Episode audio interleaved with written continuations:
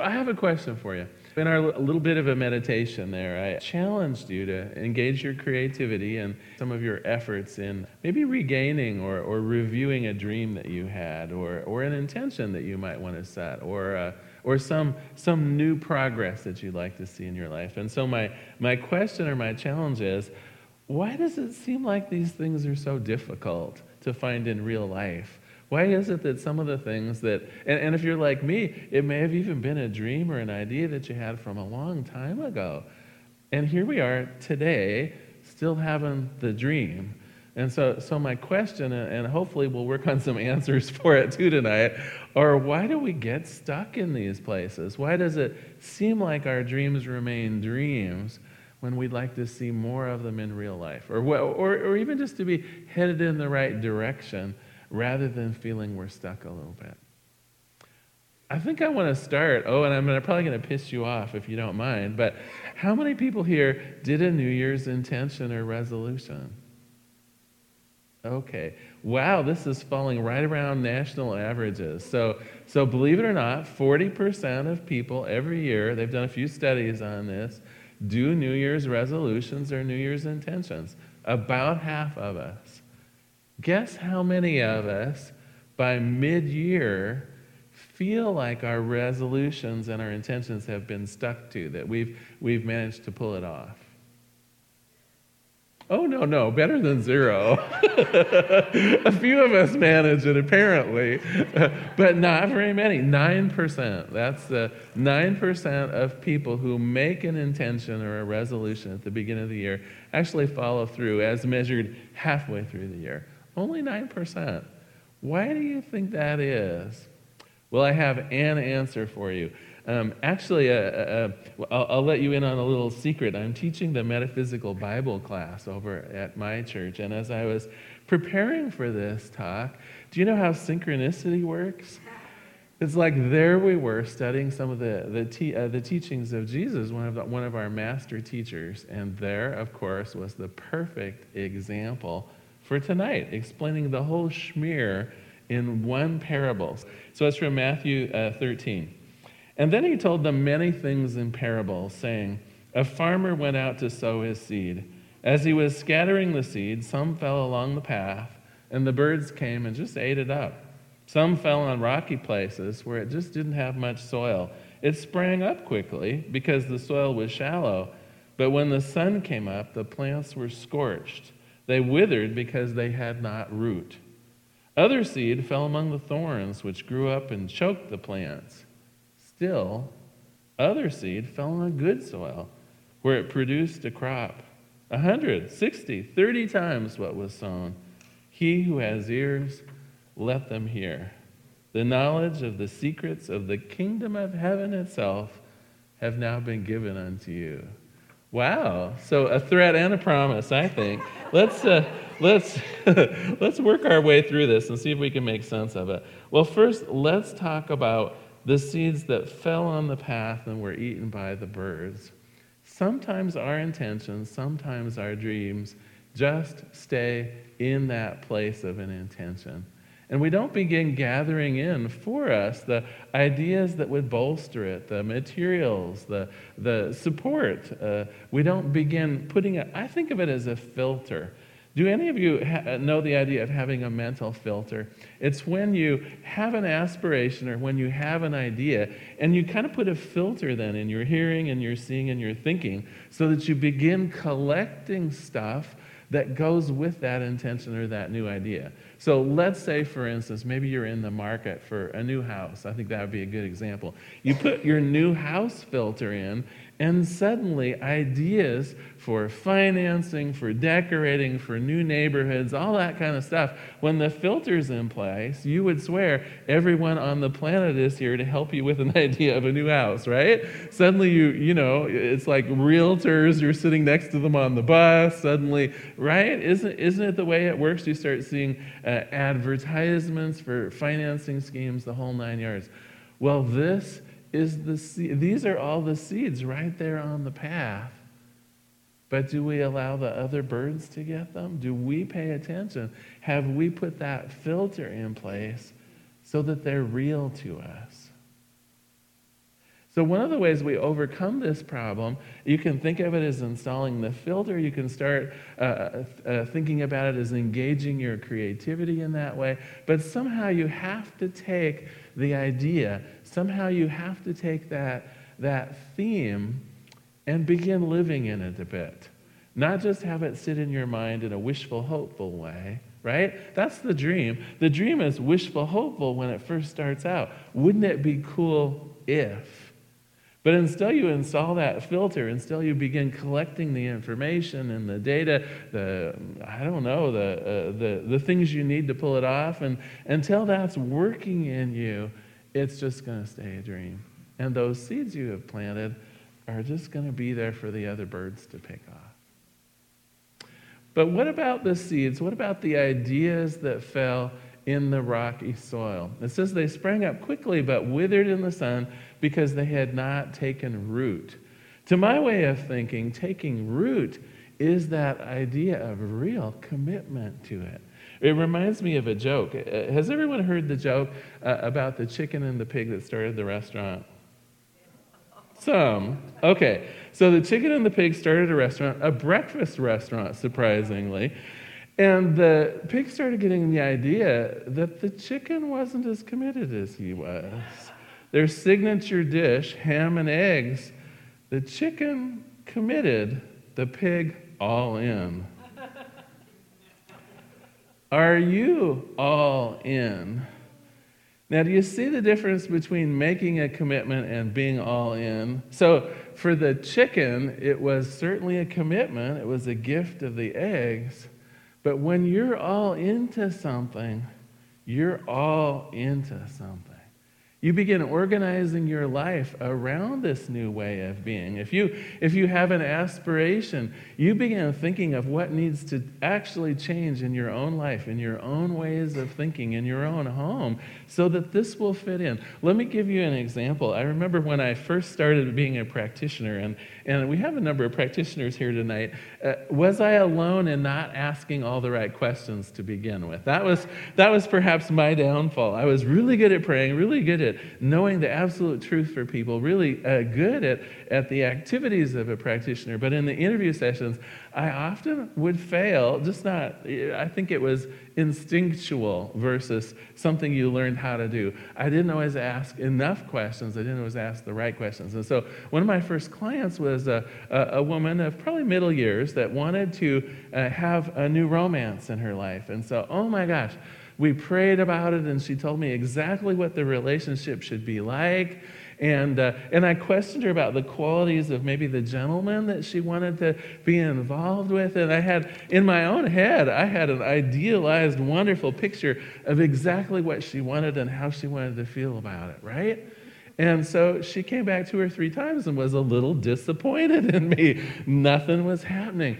And finally, I thought, well, maybe I don't need to ask questions about the relationship or about him maybe I need to ask questions about her. Those of you who are practitioners are going, oh, poor Larry. we eventually get there, though, right? And so I started asking questions like, well, so uh, tell me a little bit about your social life. Or are you getting out and actually meeting people? And she just looked at me. She said, well, no, I, I'm a professional. I, I don't really have time to go out in the evening. And I said, well, well, what about Saturday and Sunday? Do you, are you part of social groups? And, you know, and she said, well, no. And I'm thinking to myself, so what? You expected just the doorbell to ring? and, that, and that, do you see? It's like when you want to move forward in something, you got to be all in. You got to be available. You got to plant some roots into that idea. And so I, I asked her some more questions. I said, Well, is there room in your life if you had this guy? And she said, Well, well, what do you mean? And I said, Well, it sounds like you're so busy. What night of the week would be date night? What, you, you know, if you're with someone, you want to spend time with them. It's kind of the whole purpose. And she looked at me like I was crazy. She was not being the good pig. she was being the chicken. And what did chickens do? They chicken out. So if you have a dream, if you have an aspiration, you have to develop the roots for it. You have to be all the way in. You have to see yourself in it. You have to make room for it. Uh, so after that, after I actually started asking some of the right questions, I had, of course, advice for. Her. I said, well, maybe you want to clean out half the garage. There, there'd be room for another car.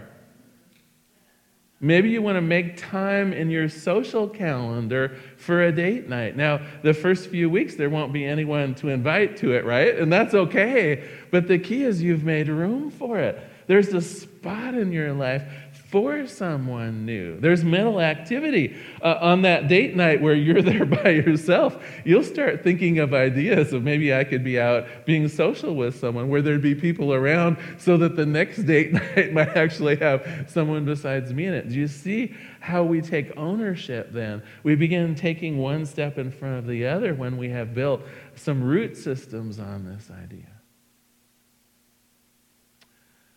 What about the seeds that fell in with the thorns. Those, of course, represent the weeds in our life. Those represent the things and the thoughts and the beliefs that are at odds with what we want. And I got to tell you, there will always be people and things that want you not to change at all. And sometimes we're that person and that thing too. Sometimes we are so used to the inertia of our own lives that we don't really think of a way to allow newness into it. And it isn't that the idea of something new, a new job, a, a new way of being, uh, more abundance, the sweetness of uh, participating with other people, it's not that those things don't sound nice to them, but we literally have the inertia of our existing lives holding us right where we are. And if that wasn't enough, we probably have friends and family members going right in there with it. What do you mean you don't want to, uh, you know, watch TV every night with me? What do you mean you want to go back to school and learn American Sign Language? What, what do you mean you want to uh, uh, spend a weekend at church uh, learning about uh, uh, the abolition of slavery, like we're going to start doing this Saturday with some social justice work right here, right? What do you mean you're going to change your life in some way? I like you just the way you are. Now, it sounds nice, doesn't it, that someone would like us just the way we are? But do you see, if we don't take a risk and become something a little different, what can we expect our life to be?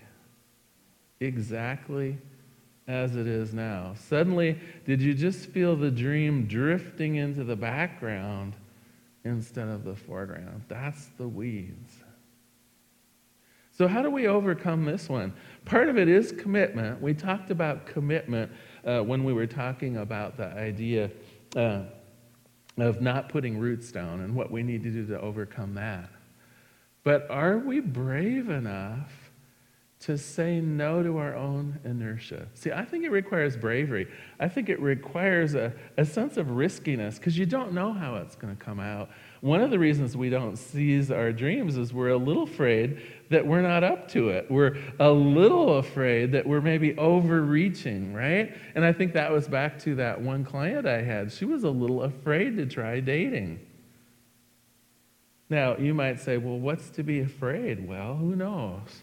the fear of rejection, the fear of not being good enough, not being smart enough, the fear that she might not be compared in someone else's mind as being appropriate. Who knows what it is? But we all have fears around newness. We all have that sense of will I be able to do it well enough? Will I show up and be smart enough? Will people regard me well enough? And I got to tell you, we have to put all of that aside. Part of this is bolstering our self esteem. Part of this is just being okay with taking a risk. Who can remember back to when they were five and six? Children are amazing and wonderful risk takers. Have you ever seen a child? You present them with anything and they'll give a go at it, right? It's like Twister, sure, I don't care if I fall over. Learn checkers, why not? Right? There's no sense of like, well, what if I fail? Will everyone look badly at me if I don't get the nursery rhyme right or if I color outside of the lines? Ah, coloring outside of the lines. When did you first learn about that concept? That there was some right way and some wrong way of exploring your creativity. See, that's when the risk went out. That's when we became adverse to trying new things unless what? Unless we could be perfect at it from the get go. Perfection is a great dream killer. We need to have the freedom just to try a few things. In fact, I suggest to you if you never fail at anything, you're not trying enough things. Think about it for a minute. If you never fail at something, it means you're not trying at enough things. You're not exploring your own creativity. You're not willing to take a chance to just have a little fun with something, whether it turns out right or whether it turns out less than right. That's part of bringing your dream to fruition. That is part of going outside of who you are right now, taking a risk to become someone a little bit different you know, in the science of mind, we say that it starts on the inside in order to see a change on the outside. So often we want to see the change on the outside, then maybe I'll put some effort into it, right? Is it going to happen that way? We have to become a little different. We have to take a risk at becoming a little different, having a little bit different ways of thinking, a little bit different kinds of things we accept and cherish into our lives we start on the inside taking those risks. Then on the outside, we begin seeing the rewards. Well, I think we've covered our little parable here pretty well. I want to talk real briefly then about the last category. What does the good soil look like? How do we prepare ourselves so that when we plant the seeds, they come to fruition, so that that, uh, what was it, tenfold, hundredfold, so, so that the productivity in this new idea of new way of being is truly astounding.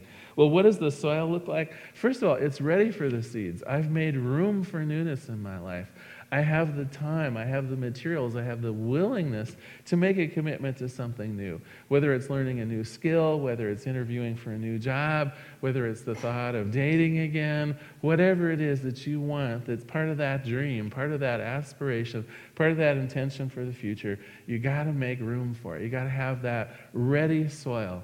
And that means you have to have resources available, you have to have time available, you have to have you available. The second thing we talked about is that idea of commitment, that we're all in, that we're willing to make ourselves into someone new so that we can experience something new. We're willing to do whatever it takes. Now, I don't think we have to have the how figured out. It's not that we don't have to have every little step along the way figured out. No, we can leave that up to God. In fact, that's what God excels at. But we have to be willing every day to take a next step in our best guess of a good direction. A willingness to take a risk that this step will take me a little closer and then we'll evaluate it. That feels pretty good. I think I'm headed in the right direction. Or maybe not. Maybe we did a, a little bit of a mistake and it feels like, no, I'm feeling less comfortable about this. I'm feeling like my goal is a little farther off. We evaluate each step, we do corrections along the way. We don't beat ourselves up when we've made a misstep because it's just a step. The other thing, though, that we have to talk about is the willingness to pull the weeds up, the willingness to stand in our truth even when our loved ones don't want us to change, anyway, even when it feels difficult in our own hearts to do something a little different, we have to have those roots deep enough so that we can stand in that truth of what we want. It doesn't seem like this week I'm making any progress, and that is okay. I'll just take a nap. doesn't seem like this week things are going the way I want. It doesn't mean I should abandon the whole idea. It just means that this week things didn't go the way I had hoped or planned. That's okay. I'll adjust the plan. Which reminds me the plan. Do you have a plan? Back for one moment to our uh, surveys of people and their New Year's intentions. Guess how much more successful people were if they had a plan around their New Year's resolution. Ten times more likely to keep the resolution if you have a plan around it. It doesn't mean that you have to stick to the plan. It doesn't mean the plan won't change. It doesn't mean the plan will have its blessings and its curses, right? As with any plan, if we put too many expectations into it, we're doomed to failure. But just having a plan and working the plan, adjusting it as necessary, you are 10 times more likely to reach your goal, to have your dream made real in the world. So, that is my last tip for how we can, it's with a plan. Well, I'm going to close um, with a bit of homework and a reading actually from Ernest Holmes. Ernest Holmes had a few uh, things also to say about the teachings of Jesus that I want to share with you. Uh, but first of all, a bit of homework. Uh, can you guess? Hopefully, you all brought up the idea of a dream or an intention during the meditation. I would love it if you would take the parable home, notice the, the three perhaps not so ideal ways to nurture that particular dream or that particular idea, and then have you begin preparing the good soil. Coming up with a plan, an idea of commitment, the sense of building the filter so you can start seeing your resources and the complementary ideas. So hopefully next time I see you, we'll have some success stories. Make sense? All right. I'm going to close with a, a quick uh, quote from Ernest Holmes here. This is from The Science of Mind. And he says Jesus certainly thought that it was worthwhile to present his most important teachings in the form of parables. To him, everything in the natural world was a symbol of some spiritual truth. They are representations of how the cosmic plan is working out in the unfoldment of each and every person. Let us pray. There is one power, one presence, one life, and one goodness. There is only this one thing. I call it God. Whether you call it Spirit, the divine feminine, Allah, it goes by so many names. But the truth is simply the allness of everything. And because God is present everywhere, I know God is present right here, tonight, in each one of us, moving through us, representing us a part of those dreams, a part of those intentions that each one of us claims on this evening. And because it is God flowing through us, I know these are divine intentions. These are illustrious dreams, each of them worthy of finding a full fruition in the world. And so each one of us has that divine power to be fully committed, that ability to begin filtering our world for, for complementary ideas and resources. Each one of us has that ability to build boundaries and to uproot weeds that seem to be in the way of these dreams, in the way of these intentions. Each of us truly divinely powerful. Each of us capable as we commit ourselves to a course of action, to building a plan, to follow through, to take a simple step each day in the right direction. It's all that's called for. God literally does the rest. And so, for recognizing this capability in each person, I give great thanks. I see the world simply a place of dreams becoming reality and I give great thanks. And so I release this prayer into that activity, into that action of the law itself, that divine law of cause and effect, where, where we state what is true for us and God says yes. Yes. Yes. I let it be, and together we say, and so it is. Thank you so much for being here today. So glad you were here.